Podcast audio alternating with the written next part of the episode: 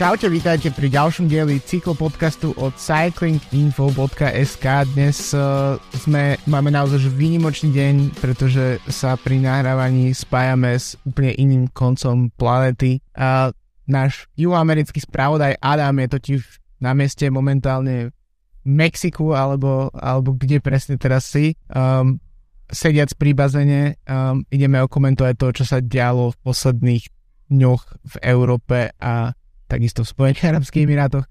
Takže od mikrofónu vás zdraví Filip a Adam z druhej strany sveta. Čaute, čaute. Dnešok skutočne v provizornom, v provizorných podmienkach, keďže internet v Mexiku je tragický. Minulý týždeň som bol v Kolumbii, tam bol internet na hoteli takisto tiež všelijaký, takže mňa zastupoval Lukáš za čo mu ďakujem a dúfam, že nám internetové spojenie vydrží a nebude ten delay nejaký extra veľký a bude sa to dať počúvať. Takže v provizorných podmienkach, ale robíme všetko pre vás, aby sme nahrávali každý týždeň, aby to malo akú takú kvalitu, aj keď ja som momentálne v takom menšom informačnom vaku, ale snažil som sa zachytiť aspoň tie highlighty, o ktorých chceme dnes rozprávať. Presne tak, tých highlightov bolo celkom dosť, inak ten delay medzi sebou máme možno aj 10 sekúnd, tak to snaď vo výsledku nebude počuť a cez mágiu strihania podcastov sa to, to problému zbavíme a budeme znieť, ako keby sme sedeli uh, meter od seba. No, tak uh, začneme ešte predtým, ak sa vrhneme ku klasikám, lebo však to je hlavná téma uplynulého víkendu, otvoracieho víkendu, tak uh, skočme ešte na um, do Spojených Arabských Emirátov. To je vlastne niečo, keď som minulý týždeň hral s Lukášom, na čo som takmer úplne zabudol, ale sme to spomínali až na konci. Um, tak uh, podľa očakávania sa z celkového víťazstva radoval Remko, ktorý si naozaj že odmanažoval celé tie preteky v podstate od uh, toho stúpania na Jebel Jais v tretej etape a um, hoci nevyhral poslednú etapu, ktorá išla na Jebel Hafid, um, mm. posledný deň pretekov, ktorú ovládol Adam Yates po sérii druhých miest za Tadejom Pogačom z minulých rokov, tak um, Remko si ustražil celkové víťazstvo pretekov a trochu škoda možno, že sa nepodarilo tam konfrontovať s nejakými ďalšími jazdcami, že vlastne Pogačar menil oproti minulým rokom program. No a ešte čo sa oplatilo asi spomenúť, tak to sú, uh, keď ty si už bol v Kolumbii, tak uh, Jebel Jais vyhral uh, Ailer Augusto Rubio, o tom sme tuším ešte hovorili minulý týždeň, ale následne šprint uh, Juan Sebastian Molano, čo je opäť taký prekvapivý víťaz šprintov, tak ako sme to mali na Velote minulý rok. Potom Dylan Grunewegen, Tim Merlier, čiže pekne sa prestriedali rôzne šprinterské mená a teda nakoniec Adam Yates po sérii druhých miest, tak, eh, tak celkové víťazstvo eh, na, teda celkové víťazstvo na Javel Hafid a Remko. Myslím si, že tieto preteky sú také, ktoré sa patrilo začať víťazstvom v sezóne a potvrdil to, že um, je teda, ide bojovať o, o víťazstvo a akurát teda tá konfrontácia tam s, tým, s tými najväčšími borcami vrchárskymi tam ešte chýba. Ja si myslím, že toto je veľmi dôležité víťazstvo pre Remka, pretože ten začiatok sezóny na San Juane, áno, boli to prvé preteky, prvé preteky v sezóne v dúhovom drese, čiže viac menej taký pozvolný štart, ale UA Tour, ako sme už hovorili viackrát, naberá v posledných rokoch na prestíži a Remko sa chcel určite v tejto konkurencii predviesť vo víťaznom svetle. Navyše nemal tam, čo sa konkurentov týka, úplnú vrchárskú špičku, takže preňho dá sa povedať taký ideálny štart do sezóny, dostať sa do takej pohody a takisto odrazovým mostikom k tomu jeho víťazstvu v GC bola jednoznačne tá tímová časovka, ktorú Quickstep zvládol úplne na výbornú. V podstate o jednu sekundu alebo o necelú sekundu uh, zdolali IF, čiže veľmi dramatický záver uh, v tejto časovke, ktorá v podstate nakopla Remka a napriek tomu, že Adam Yates našiel, respektíve hľadal účinné zbranie tej uh, poslednej etape, tak časovo to nestačilo a Remko sa nakoniec radoval v GC a mimochodom Luke Plapp takisto začiatok sezóny skutočne ako víno. A vidíme, že čerstvý austrálsky majster je pri chuti a sám som zvedavý, že aká bude jeho ďalšia rola v sezóne e, v Ineose, pretože Ineos sa momentálne potýka s viacerými zraneniami a je možné, že Luke Plapp dostane oveľa väčšiu uh, voľnosť, respektíve tým pádom aj zo, výsledkovú zodpovednosť, pretože sezóna sa nám pomaličky začína už uh, naplno rozbiehať a v Ineose zatiaľ výsledkovo asi nie sú spokojní, hoci tie najväčšie highlighty ich predsa len čakajú, ale po tom, čo sme videli a výpredaj v podobe Dylana Van Barleho, o tom sa ešte určite budeme rozprávať, tak uh, momentálne, čo sa týka klasík, uh, dá sa povedať, že asi v najbližších týždňoch nebudú môcť očakávať nejakú výsledkovú žatvu a Luke Plapp možno v sezóne ešte uh, bude celkom platným členom. Či myslím si, že určite. tak čo sa týka Ineosu, tak ja som trošku, čo, keď už prebehneme k tomu otváracemu víkendu, tak som trošku čakal viac, lebo minulý rok má celkom Ineos tak akože námosal na tie, na tie ich výkony a Pitcock nebol uh. neviditeľný, ale, ale ani, ani neodnesol si pódium. Um, ale tak uh, spomínal si Plapan, tak uh, Ineos samozrejme má možno pomalší rozbeh, ale majú za sebou už aj víťazstvo s um, Danim Martinezom na, uh, už si ani nespomínam na ktorých pretekoch, uh, a v, o ktorých sme sa bavili minulý týždeň. A, v, a tieto týždňové etapáky, tie im vždy išli aj v, ešte v ére v podstate Vininca, Fruma a podobne, takže myslím si, že tam majú pomerne silné zastúpenie jazdcov, ktorí sa môžu o ne pokúšať, dokonca ešte aj s takou starou školou, ako je Geraint Thomas.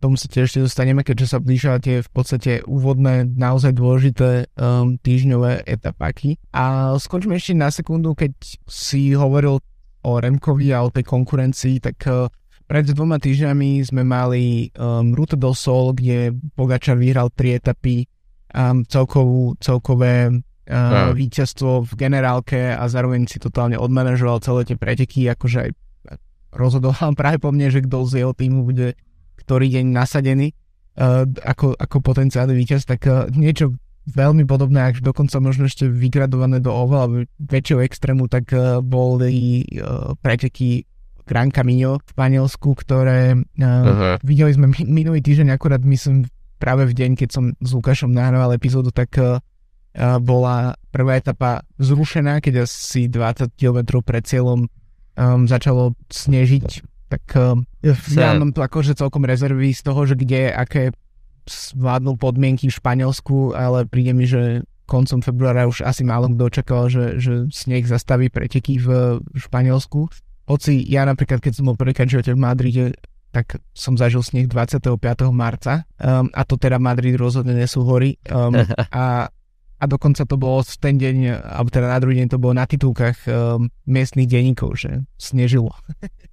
Takže um, je pravda, že môže sa stať. No ale každopádne uh, Jonas Vingegaard už v tej etape bol viditeľný ako ten človek, ktorý s komisármi dohaduje to, že OK, kašlíme na to, je to nebezpečné. Um, a potom následne vyhral druhú, tretiu a štvrtú etapu e, nepustil nikoho iného k slovu. V druhej etape mala koncovku, koncovka bola zaujímavá s takým ako keby umelým pavé sektorom, ktorý do stúpania, tak to, mm. na to sa celkom dobre pozeralo a potom ešte, ešte keď, sa, keď si dovolil Vingegaard uh, vyhrať aj individuálnu časovku pred Rolandom Denisom, dvojnásobným majstrom sveta, tak uh, mi prišlo, že, že, že to je naozaj, že možno Vingegaard, ktorého sme si mysleli donedávna, že je taký skôr utiahnutejší, lebo však aj tých účastí v rôznych pretekoch je oveľa, má oveľa menej, ako je menej viditeľný ako Pogačar alebo Remko, tak sa možno začína trochu ukazovať aj preto, aby, aby to videli aj tí ostatní jazdci, aby to nebolo tak, že sa zrazu zjaví na túr a, a bude, bude bojovať o víťazstvo, ale aby aby on si pripísal nejaké takéto čiastkové individuálne víťazstvo a, a v svojím spôsobom si ich odnášal 4 3 etapy až tu a, štvrté a štvrté víťazstvo v generálke, tak uh, myslím, že to len ukázalo to smerovanie Jumbo Visma na tento víkend. No, ha, trošku sa začína, respektíve sa mi začína vypomsťovať uh, to, o čom som hovoril uh, v podcaste, neviem, 3-4 týždne dozadu, keď si mal dovolenku ty zrovna, a že UAE vpálilo do sezóny skutočne rovnými nohami a že Jumbo ešte zatiaľ je v nejakom zimnom spánku tak uh, ho, ho, ho, prešlo zo pár týždňov a Jumbo skutočne začína válať čo pretekársky deň, tak to v podstate víťazstvo obrazne povedané a Jonas Vingego parádny vstup do sezóny.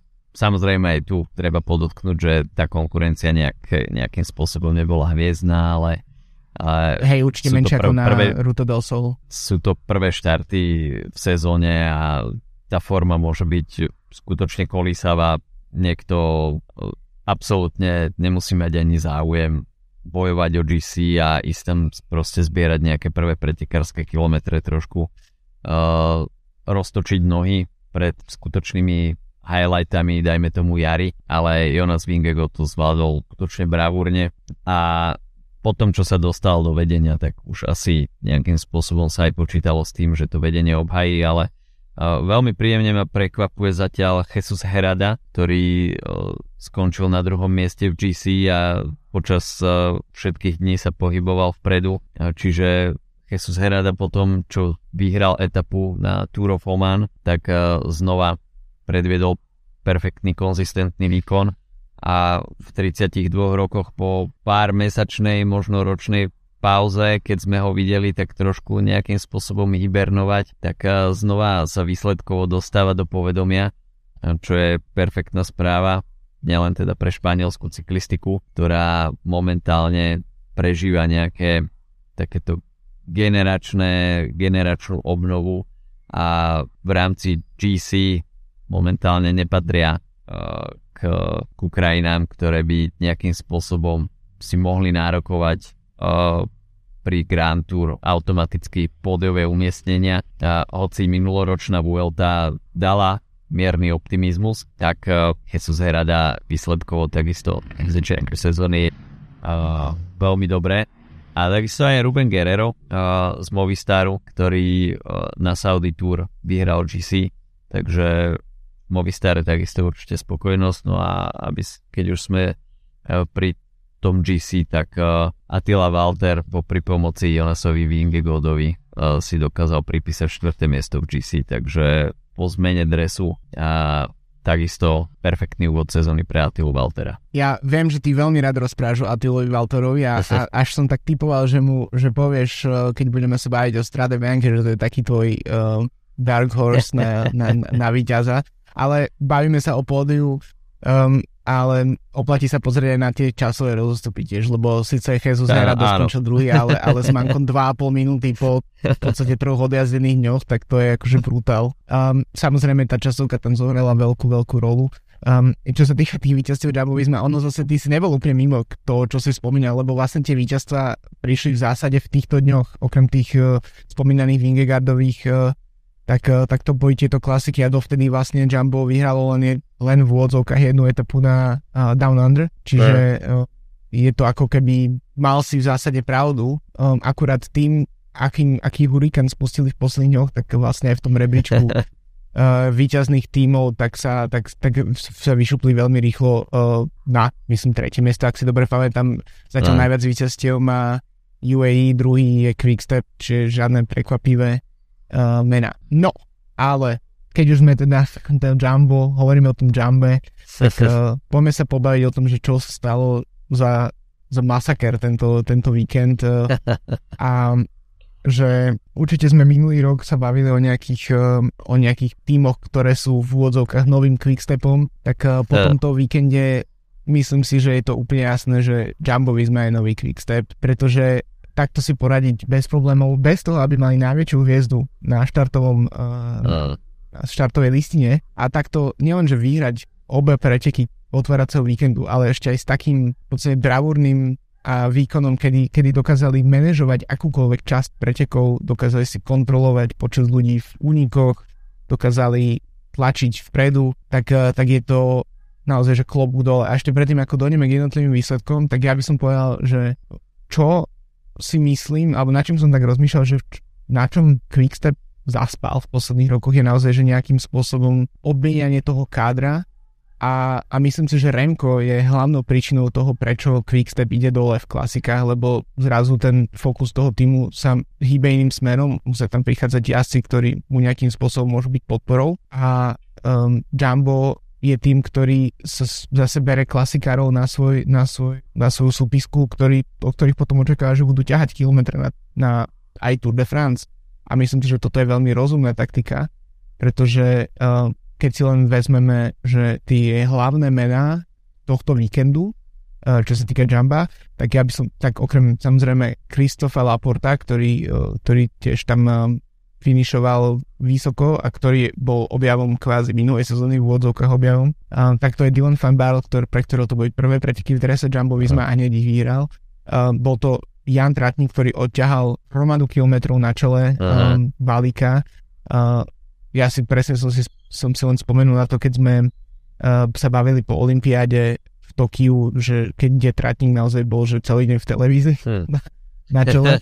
Takže takže že vlastne je len otázka času, kedy ho stiahne k sebe. Ja som to myslel, že to bude Pogačar do UAE, ale nakoniec to je kvázi Roglič sebe do, do Jamba.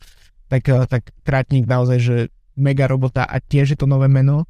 Uh, ďalšie, ďalšie meno uh, je samozrejme je Tiš Benut, ktorý je po veľkom zranení, ale je v zásade tiež len od minulej sezóny členom tohto týmu. Chris, Christoph Laporte, to už som spomínal, od minulej sezóny Nathan van Hojdu, tiež si len tuším dva sezóny v Jumbo Visma. Uh-huh. Čiže vidíš, že tento tým bez toho, aby nakupoval, že hviezdy typu, ako je fan art, ktorého má teda v, onom, v, v svojom rostri, tak dokázal vybudovať tým, ktorý naozaj je, uh, kde tá, tá, tá druhá, tretia vlna tých jazdcov dokáže tie klasiky vyhrávať a dokáže kontrolovať preteky a to je to, v čom momentálne podľa mňa iné týmy trochu stratili uh, tú, tú, tú, tú, kontrolu s tým týmom, že vlastne, alebo kontrolu, ten, ten ťah s nimi. Pretože ten, naozaj, že Jumbo Visma je tým, ktorý momentálne má veľa možností a nie sú to tie najväčšie mená s výnimkou fanarta, ale každý podstate každé klasi, každú klasiku, o ktorej sa budeme baviť v najbližších týždňoch, tak môže vyhrať niekto z Jamba. Ten prerod Jamba je skutočne veľmi zaujímavý, celkom dobre si to opísal a keď sme skutočne pri tých jazdcoch, ktorí sú použiteľní aj na Grand Tour, tak uh, ešte štartoval Volt Fanart, ktorý v podstate uh, je schopný vyhrať 3-4 klasiky na jar a potom ešte vyhrať 3-4 etapy na Tour de France a ťahať Binge Goda s Rogličom ešte aj v kopcoch, takže e, to skutočne vznikla mašina na výsledky a v Jumbe dá sa povedať, že všetko dobré. na rozdiel od Quickstepu, ktorý viac menej tá generácia, ktorá tam bola uh, veľmi silná, Zdenek Štýbar, Yves Lampert, uh, dávno, pradávno Tom Bonen, hej, to už, hoci to nie je až tak ďaleko, ale v podstate s príchodom tej mladej generácie už hovoríme ako keby o praveku, tak, tak uh, nejakým zadrhlo sa to, hej, na tých klasikách a neviem, uh, či, pa- v podstate ten... či Patrick Lefevre má myšlienky niekde inde, alebo v podstate len mu tie plány nejakým spôsobom nevychádzajú, ale Jumbo Visma v podstate ako keby prevzali ten recept, ktorý fungoval v Quickstepe pred pár rokmi a ide im to veľmi dobre, takže skutočne nie sa čo čudovať, že Dylan van Barle prišiel na prvé preteky v novom týme a rovno to tam udrel. A myslím si, že tá vlna Jamba,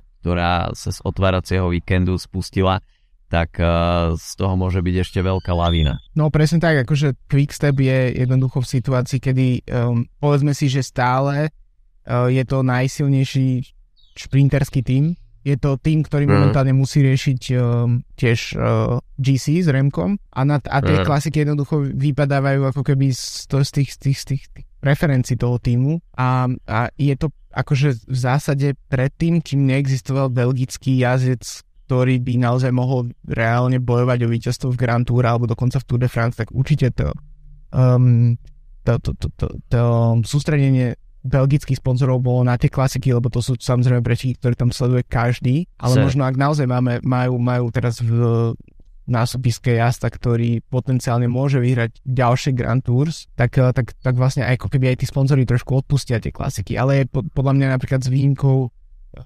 Kaspera Pedersena, tak v podstate neprišiel do toho týmu nikto, kto by, kto by nejakým spôsobom oživil tú, uh. um, um, ten, ten, ten klasikársky tým.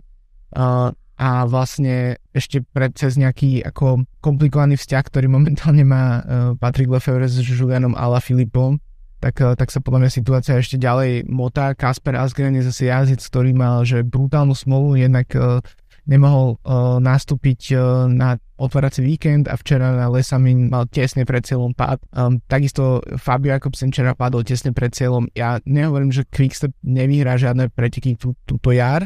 Uh, to, by bolo, to by bolo veľmi trúfale, lebo však uh, niekde to v tej ich krvi musí stále byť, ale už nemôžeme sa podľa mňa o nich baviť uh, ako o tých, uh, že v podstate už Jumbo Visma sú tí, ktorí budú mať vyzývateľov a v, a v mm. Quickstep je ten, ktorý, ktorý bude ten vyzývateľ, už to nebude to najväčšie meno. Takže to podľa mňa špecificky uh, bude, bude viditeľné v najbližších dňoch. Tak ešte, uh, aby sme, um, lebo trošku už predbiehame a nebavili sme sa ešte ani o samotných pretekoch v podstate, uh, takže, takže, takže otvárací víkend nám začal omlupom tradičným otvárakom, ktorý sa končil na mierne vynovenom finiše finiši Ninov, um, ale samozrejme najdôležitejšie boli tie klasické miesta, ktoré, ktoré poznáme aj z Ronde, um, Múr, uh, teda Kapelmúr a samozrejme Bosberg, uh, yeah. takisto, takže to sú tieto, tieto miesta, tieto um, stúpania kockové, ktoré, ktoré miešali karty aj uh, počas týchto pretekov, ale Dylan Van Barrel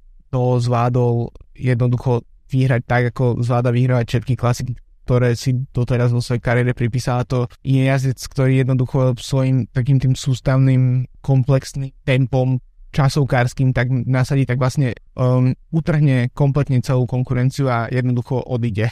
a to sa vlastne podarilo teraz uh, a, v, a to solo bolo naozaj, že naozaj stíhodné v tomto prípade, veľmi, veľmi pripomínajúce to, čo vlastne predviedol v Lani ešte v drese Ineosu na, na Rube mm. a neviem, či si počúval náš minulotýždňový typ, ale tak ja sa môžem pochváliť tým, že som trafil víťaza omluvu. Hneď prvé preteky sezóny, ktoré som typoval a, a s úspešným, úspešným koncom pre mňa. Tak, máš jedného bludišťaka. Hej, ďakujem.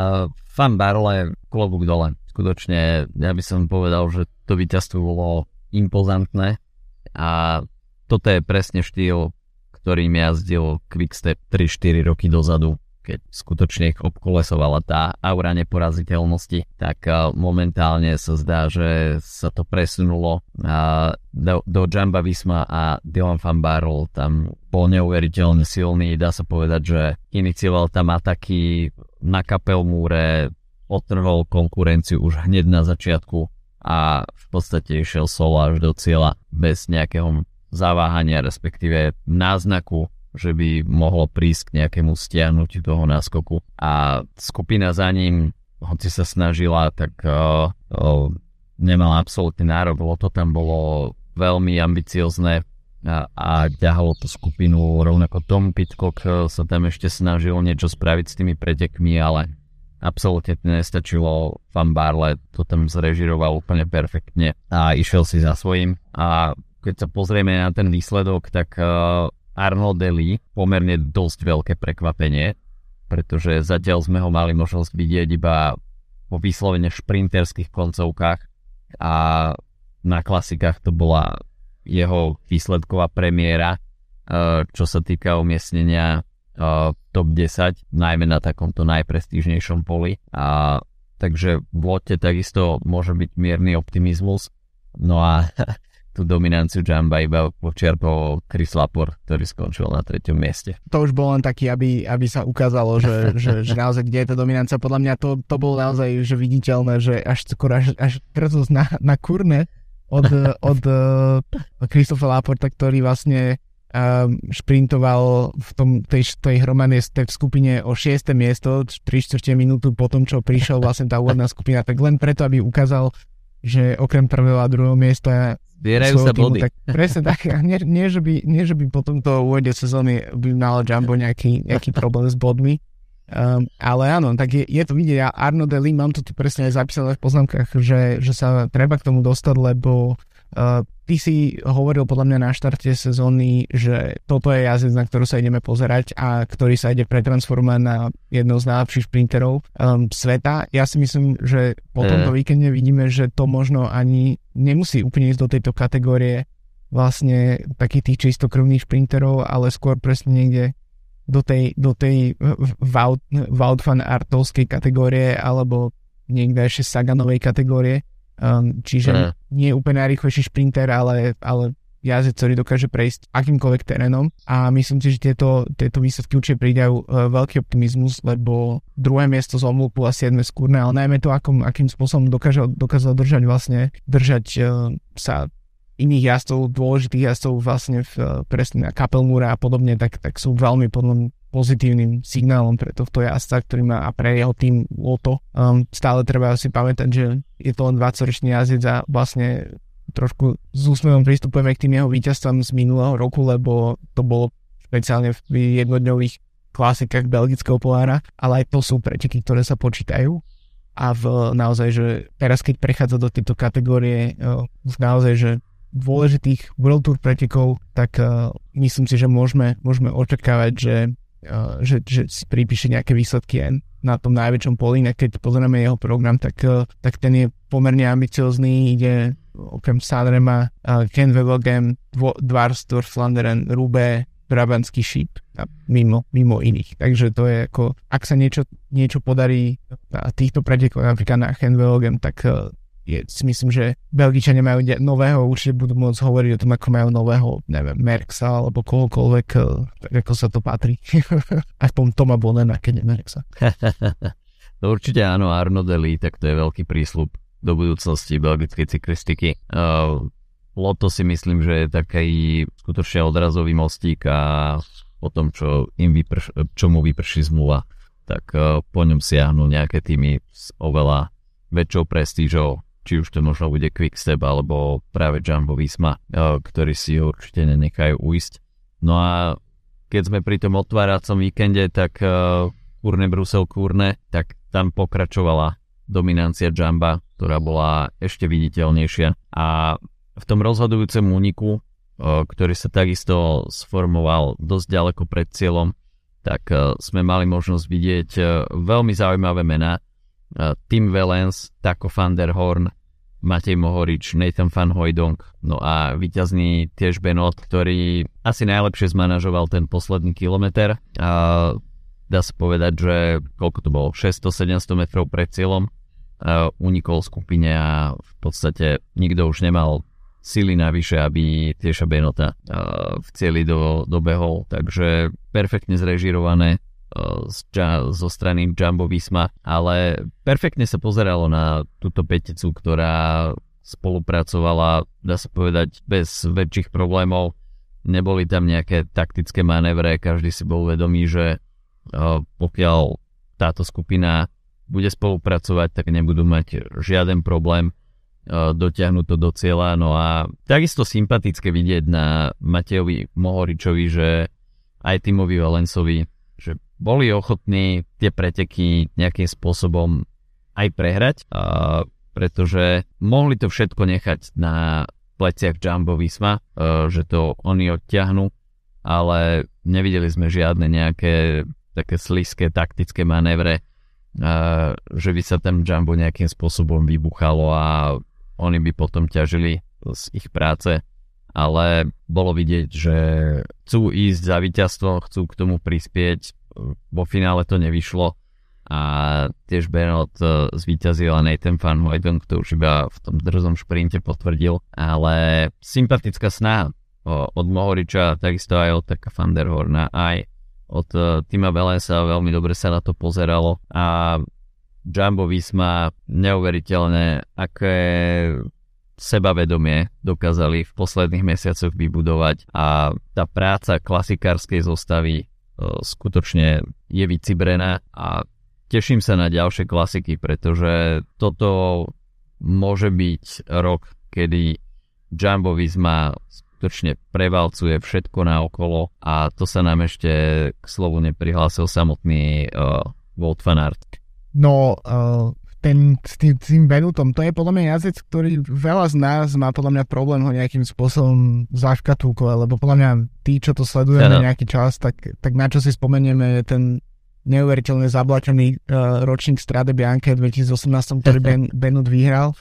Um, a je to jazdec, ktorý ja som vždy mal pocit, že bude skôr um, smerovať Ardenám alebo aspoň k takým ťažším povedzme uh. pretekom. A zdá sa, že teda myslím, že ak, ak som správne počul, tak to bolo jeho mm, prvé víťazstvo v Belgi- Belgicku vôbec. Um, na belgickej pôde alebo na belgickej minimálne um, belgickej jednoňovke, čo je pre domáceho jazdca vždy uh, veľká vec, ale uh, on je jazdec, ktorý z tej skupiny jednoznačne mal najhorší šprint, keď, uh, keď, keď z tej peťky, ktorú sme tam videli. A vlastne to spravili absolútne najlepšie, hoci v jednom momente sa im to tam podľa mňa začalo s Hojdonkom trošku rozpadávať, a, ale nemohli sa spolahnúť na to, že keď dojdú do uh, dojdu ako petica naraz, takže by Mohorič alebo aj Van der Horn neprekonal jedného z nich dvoch, alebo teda um, aj keď Fan Hojdom vyhral ten šprint druhé miesto, ale to už samozrejme je trošku iná motivácia. Um, a Benut jednoducho to musel, musel, to, musel to dať v poslednom kilometri, tak ako si hovoril, a, a podarilo sa ale samozrejme tá, tá, ten nízky váh sú vždy, vždy také, že, že vlastne mohlo sa to aj nepodariť uh, a vtedy by to bol pre Jumbo problém, lebo dominantné víťazstvo, ktoré, teda dominantný výkon, ktorý nepriniesol víťazstvo, tak samozrejme by bol na škodu, ale veľmi dobrý point podľa mňa s tým, s tým že, že Fanderhorn a Mohorič, skúsení jazdci, ktorí dokážu, a Velen samozrejme tiež, ktorí dokážu naozaj ťahať tú skupinu aj s vedomím toho, že to, že to proste prehrajú a že nič viac tam keby nebudú môcť robiť Um, a to zmenilo vlastne pôvodne čisto šprinterské mm, KBKčko na, na, na vlastne regulárnu, regulárnu klasiku. Uh, treba tiež možno spomenúť, že tak ešte 80 km pred cieľom v, uh, sa v tej kupine, ktorá sa nakoniec, ktorej sa nakoniec vyformovala tá záverečná petica, tak sa tam pohyboval aj Peter Sagan. Um, bohužiaľ neviedol to k uh, ničomu ďalšiemu, um, ale bolo fajn ho tam chvíľu vidieť. Vlastne to bolo v momente, kedy sa chytil prvý únik, v ktorom bol Danielos aj tako Van den Horn a potom v momente, keď sa formoval tento víťazný, tak, uh, tak tam Sagan trošku bol. Um, ale keď si pri tom, uh, nedalo mi nerozmýšľať tento víkend nad tým, že um, keď som si spomenul na to napríklad, že čo sa s Quickstepom stalo, keď tam prišiel Filip Gilbert tak nakoniec svojej kariéry, uh, ako to zamiešalo karty a ako naozaj vtedy Quickstep bol, že totálne dominantné meno na klasikárskom poli. Bolo to väčšinou v podstate Sagan versus Van Avermaet versus Quickstep, tak uh, že čo by, čo by napríklad spra- naozaj sa stalo, keby sa podaril ten prestup Sagana do, do, do Quickstepu o minulej sezóne, že či by to naozaj dodalo nejakú novú krv tomu týmu, či by to dodalo novú krv jemu ako jazdovi a, a, a kam, by to, kam, by to fungo, kam by to vlastne smerovalo, tak to, to som, by to nedalo nad tým tak trochu nerozmýšľať. Um, ale uvidíme, no, že čo, čo Sagan bol fajnú chvíľu ide v televízii, ale to, toto meno je v podstate už um, stá sa, že týchto, týchto pretekov už sa ne, ne, nemôžeme spoliehať na to, že ho budeme vidieť na najvyšších pozíciách. Um, a poďme ešte na poslednú klasiku posledných dní včerajší Les Samin, um, tiež kocková klasika menšieho ranku. Ukázal sa tam presne najlepší spôsob, akým poraziť Jumbo Visma a to je jednoducho nastúpiť na preteky, kde Jumbo Visma nie je na štartovom, nie štartovom poli. Uh, a nakoniec uh, videli sme v posledných hlavne 5 kilometroch uh, tak zaujímavé celkom preskupovanie síl. Je fajn vidieť preteky, kde sa kombinujú tie väčšie s menšími týmami, kde, kde sú prokonty týmy z Belgicka, ktoré sa snažia uspieť a, a proti tým zabehnutým menám. V jednom momente tam, v, myslím, v pečlenej skupine boli trajasti treku, a, tak to naozaj vyzeralo, že toto musia, musí trek zvládnuť, ale nakoniec a, sa v podstate všetko spojilo do sprintu 20 členej skupiny v, v polozáverečnom kockovom úseku, ktorý vyhral Milan Menten z Lotto Destiny. Musím povedať, že meno, ktoré som videl prvý raz. Uh, videl, zaregistroval som to, že pred dvoma rokmi vyhral etapu na Crow Race, ale to je tak asi všetko, čo o tomto jazdcovi vieme. Uh, do minulej sezóny jazdil za uh, Bingo Powells a zdá sa, že dobrá, dobrá akvizícia pre Loto, um, pretože uh, porazil v šprinte Huga Hofstetra, ktorý zdá sa, že sami nie jeho sú jeho najobľúbenejšie preteky, lebo po jeho druhé miesto, uh, druhé, druhé miesto v priebehu posledných dvoch rokov, okrem toho, že vyhral covidovú verziu týchto pretekov, No a pódium potom uzatváral Edward Twins z, z treku. Spomenul by som tiež Pavla Bitnera, keď, keďže máme aj poslucháčov v Česku. 12. miesto, fajn vidieť uh, mladého jazda. Matias Vácek, 28. tiež bol jeden z tých jazdcov v treku, ktorí to tam tlačili v určitom momente. Um, takže tak, taký sme mali uh, Les Samin. Uh, ešte možno sa oplatí spomenúť aj ženské preteky jednou aspoň vetou v, v ženský lesamin vyhrala nesmrteľná Marta Bastianelli, ktorá má 30, síce len 35 rokov, ale za sebou asi 17 rokov kariéry a majsterkou sveta bolo už v roku 2007, takže to je e, v poslednej sezóne jej kariéry uh, takéto víťazstvo. Um, a omlup um, si pripísala na svoje konto Lotte Kopecky z uh, SD Works. A čo by som spomenul, že ako sme videli Arnola Deli v ukázať sa ako sprintera, ktorý dokáže prejsť ťažkými miestami, tak uh, spolujaskyňa Lotte Kopecky z uh, SD Works uh, Lorena Vibes, myslím si, že aj tí, ktorí nesledujú ženskú cyklistiku, tak vedia, že asi najlepšia šprinterka posledných rokov, tak tiež dokázala dobre prejsť tými kopcami a ukázať možno trochu aj tú svoju trošku inú tvár, takú klasikárskejšiu a je to pre univerzálnosť tejto preteky tiež uh, dobrá ukážka, nakoniec dá finišovala na druhom mieste, čím podobne ako, ako, ako Jumbo Visma v mužskom poli, tak uh, v ženskom SD Works kompletne ovládol tieto preteky. No a poďme ešte na to, čo nás čaká. Um, keďže od kockových klasik si zase na nejaký čas dávame pauzu, aj keď sezóna odštartovala, ale poďme na Strade Bianche. To sú preteky, to je nemôžeme sa vyhnúť tej diskusii o tom, že kedy, kedy tieto preteky by mali byť už šestým monumentom, pretože mi príde, že, že, že to ani, že, že vlastne prestíž týchto pretekov ani nemusí byť pod, podčarknutá tým, tým, tým statusom toho monumentu, ale jednoducho tie preteky už prerastli aj mnohé z monumentov, povedal by som, že um, taký Liež alebo Lombardia má určite nejakým spôsobom uh, menšiu odozvu medzi, medzi divákmi ako, ako, ako je Strade Bianche. Uh, takže po roku opäť uh, biele shotpointové cesty v uh, Taliansku finish Siene na uh, Placení Campio a uh, fantastická talianská výslovnosť, uh, keďže tu ne, keďže odborník na taliančinu je dnes v roli hostia a moderátora, tak, uh, tak to si to musíme tu uh, vymechniť a e, čo bude chýbať na štartovom uh, poli, tak uh, to sú dve asi najväčšie mená, ktoré sme, na ktoré sme sa tešili a to je minuloročný víťaz Tadej Pogačar a takisto Wood Fanart. Takže zatiaľ to vyzerá, že najväčším favoritom teda bude asi víťaz z ročníku 21 um, Matej van. No, sám som zvedavý na Strade Bianche. Čaká nás teda 11 uh, Sterato úsekov, ako sa tomu hovorí po taliansky, čiže tie šotolinové úseky. A takisto uvidíme a, klasické úseky a, ako Monte Santa Marie. A to bude najdlhší úsek vôbec, respektíve druhý najdlhší, a, ale iba o niečo. 11,5 km, ale má 5 pomyselných hviezdičiek a v maxime stúpanie 18%, ktoré sa tam objaví vo viacerých tých šotolínových sektoroch. A tá neprítomnosť Tadea Pogačara a takisto Volta Fanarta, tak uvidíme, čo to spraví s pretekmi, pretože ako náhle sa títo dva asi ocitnú v štartovom poli, tak je to hneď veľký rozruch, ale takisto tí asi, ktorí uh, smerujú do Sieny, tak uh, má to veľkú kvalitu, nehovoriac o, o Vanderpoolovi, a takisto je tam Tom Pitcock a rovnako v silnej zostave príde aj IF, a, ktorý tam bude mať Alberta Betiola, Matej Mohorič je na start liste, takže uh, možno aj tá neprítomnosť Pogačara a uh,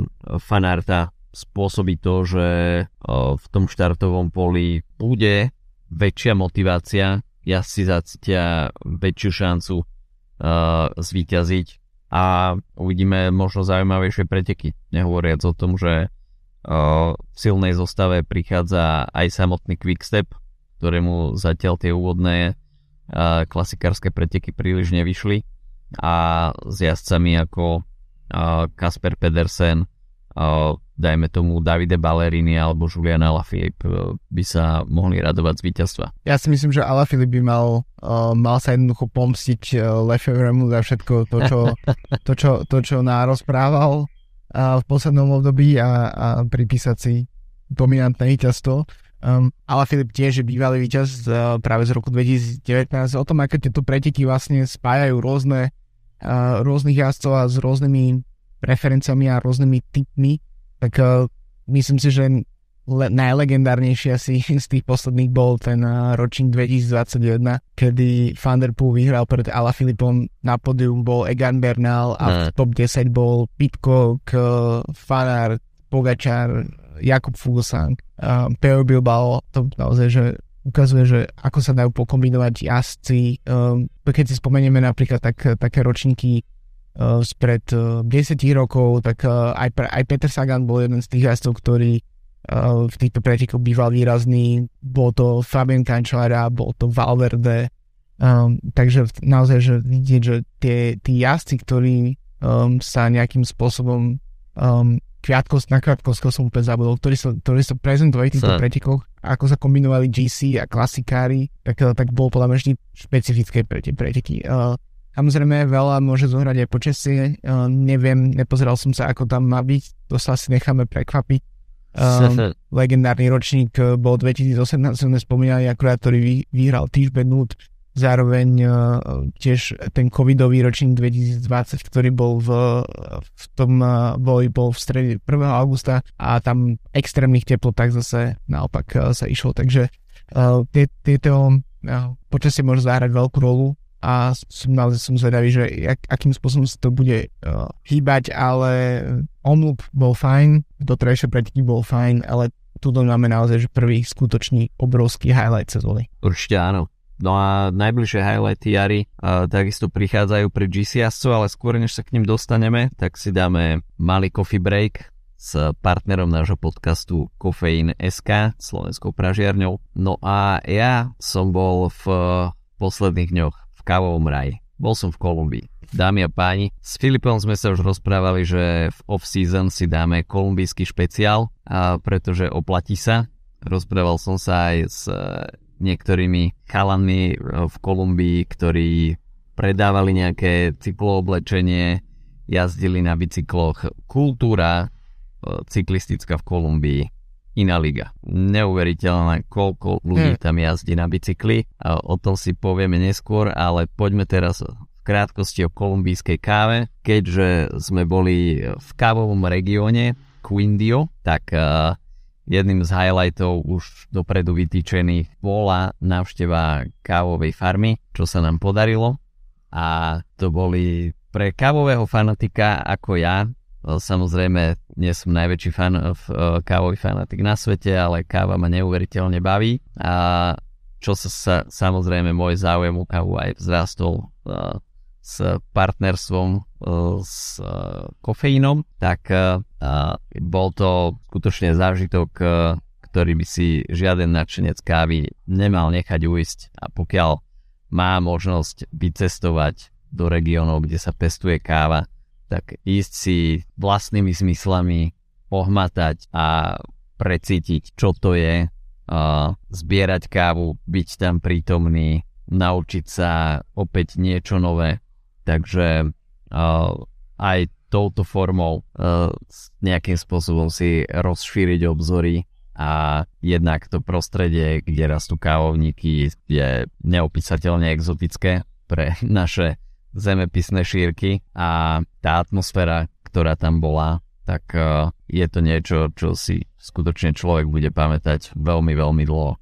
Tak uh, určite si zážitky uh, z Kolumbie zrekapitulujeme v nejakom off-season špeciále, ale keď sme teda aj pri kolumbijskej káve, tak kofeín ponúka speciality coffee aj z Kolumbia, to konkrétne z regionu La Chelia a káva, ktorú si môžete objednať z kofeínu je Kolumbia Risaralda a v Kolumbii sa pestuje skutočne iba arabika, žiadnu robustu tam nenájdete a vďaka kofeínu si môžete vychutnať e, túto speciality coffee aj u vás doma. Takže odporúčam kolumbijskú kávu Risalda Lachelia a ďakujeme teda aj touto formou partnerovi nášho podcastu slovenskej pražiarni Kofeín. No a keď sme teda hovorili o tých uh, high, ďalších highlightov jary, tak uh, k ním patrí Paríž-Nice a Tireno Adriatico. Uh, Paríž-Nice tento rok dá sa povedať, že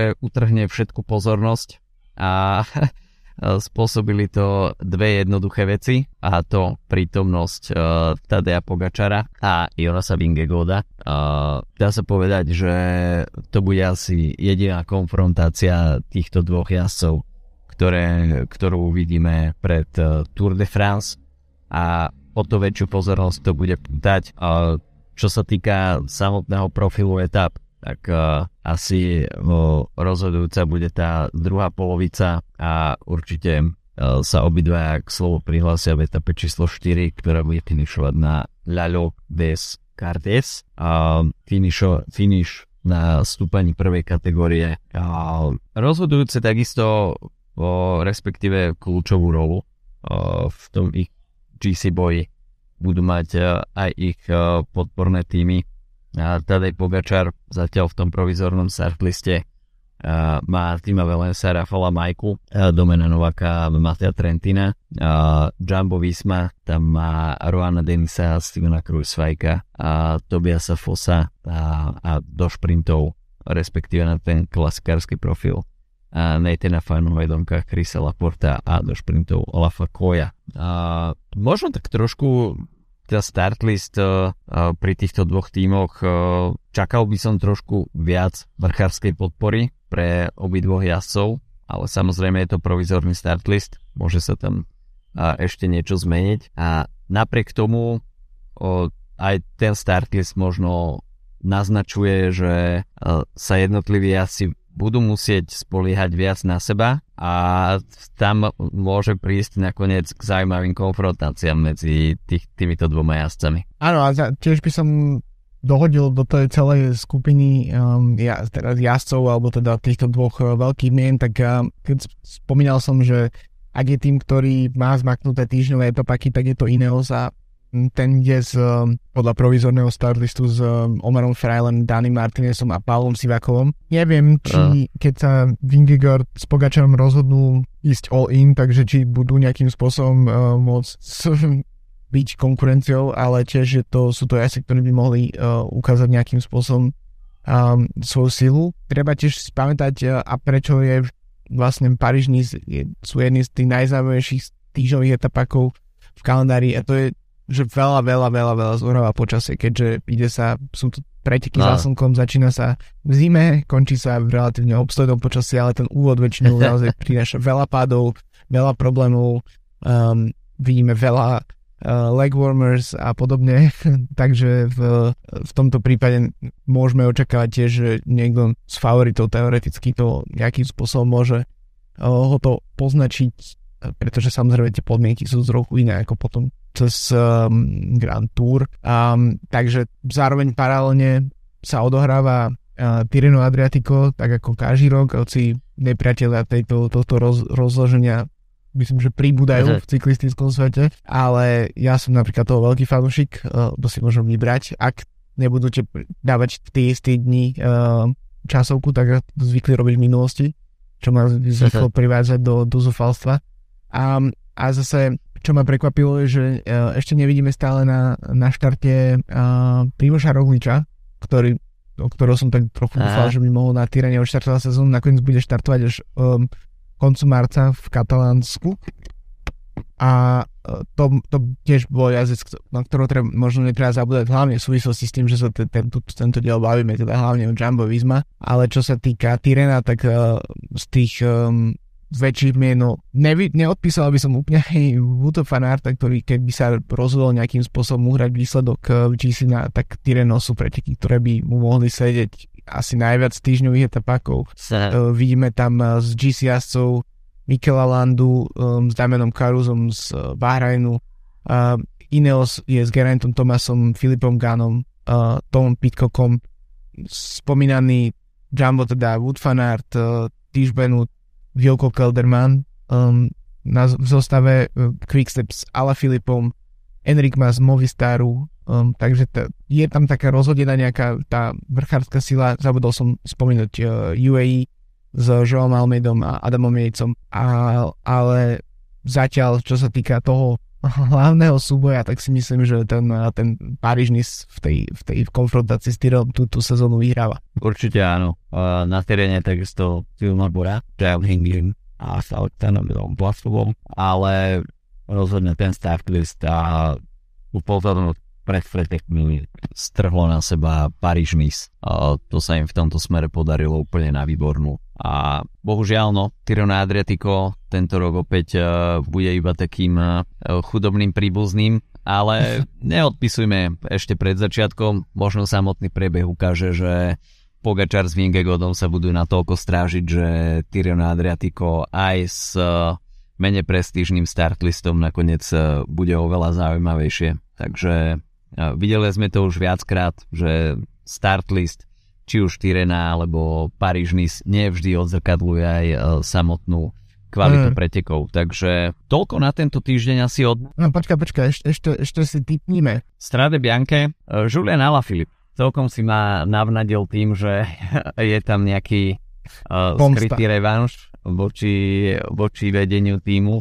Tak uh, myslím si, že Julien Alaphilippe uh, je, má v sebe takú tú drzosť a videli sme, že uh, takýto profil uh, bývalému majstrovi sveta sedí a ten začiatok sezóny takisto uh, bol v jeho podaní celkom fajn a celkom uverím. Ja zase si typnem uh, Tima Velenca, ktorý mal zaujímavé výsledky na týchto pretekoch minulosti, bol na podiu Uh, príde mi, že je v veľmi dobrej forme, ako keby trochu pokropený uh, živou vodou. Videli sme v, tom, v tom tej záverečnej selekcii na Kurne, má za sebou uh, etapu na Ruta del Sol a musí využiť príležitosť toho, že Pogačar nebude na štarte. Uh-huh, OK. Čo sa týka Paríž-Nice, tak uh, tam by som si typol uh, Tadea Pogačara a čo sa týka Tireno hm. Adriatico, tak uh, Jai Hindley. Ja na Tyrene typnem Gerenta Tomasa, stará škola.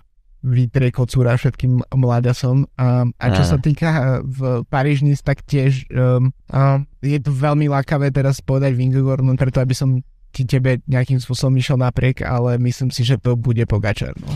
Tak ďakujeme za pozornosť uh, pri tejto cez svetovo nahrávanej epizóde cyklo podcastu Díky Adamovi, že si našiel čas počas dovolenky a že nie ako ja, že to rovno odpiska, keď nie je doma. A počujeme sa potom o týždeň, keď už um, Adam bude späť v Karlo FC. Tak majte sa zatiaľ čau, pekne, čau. čauku.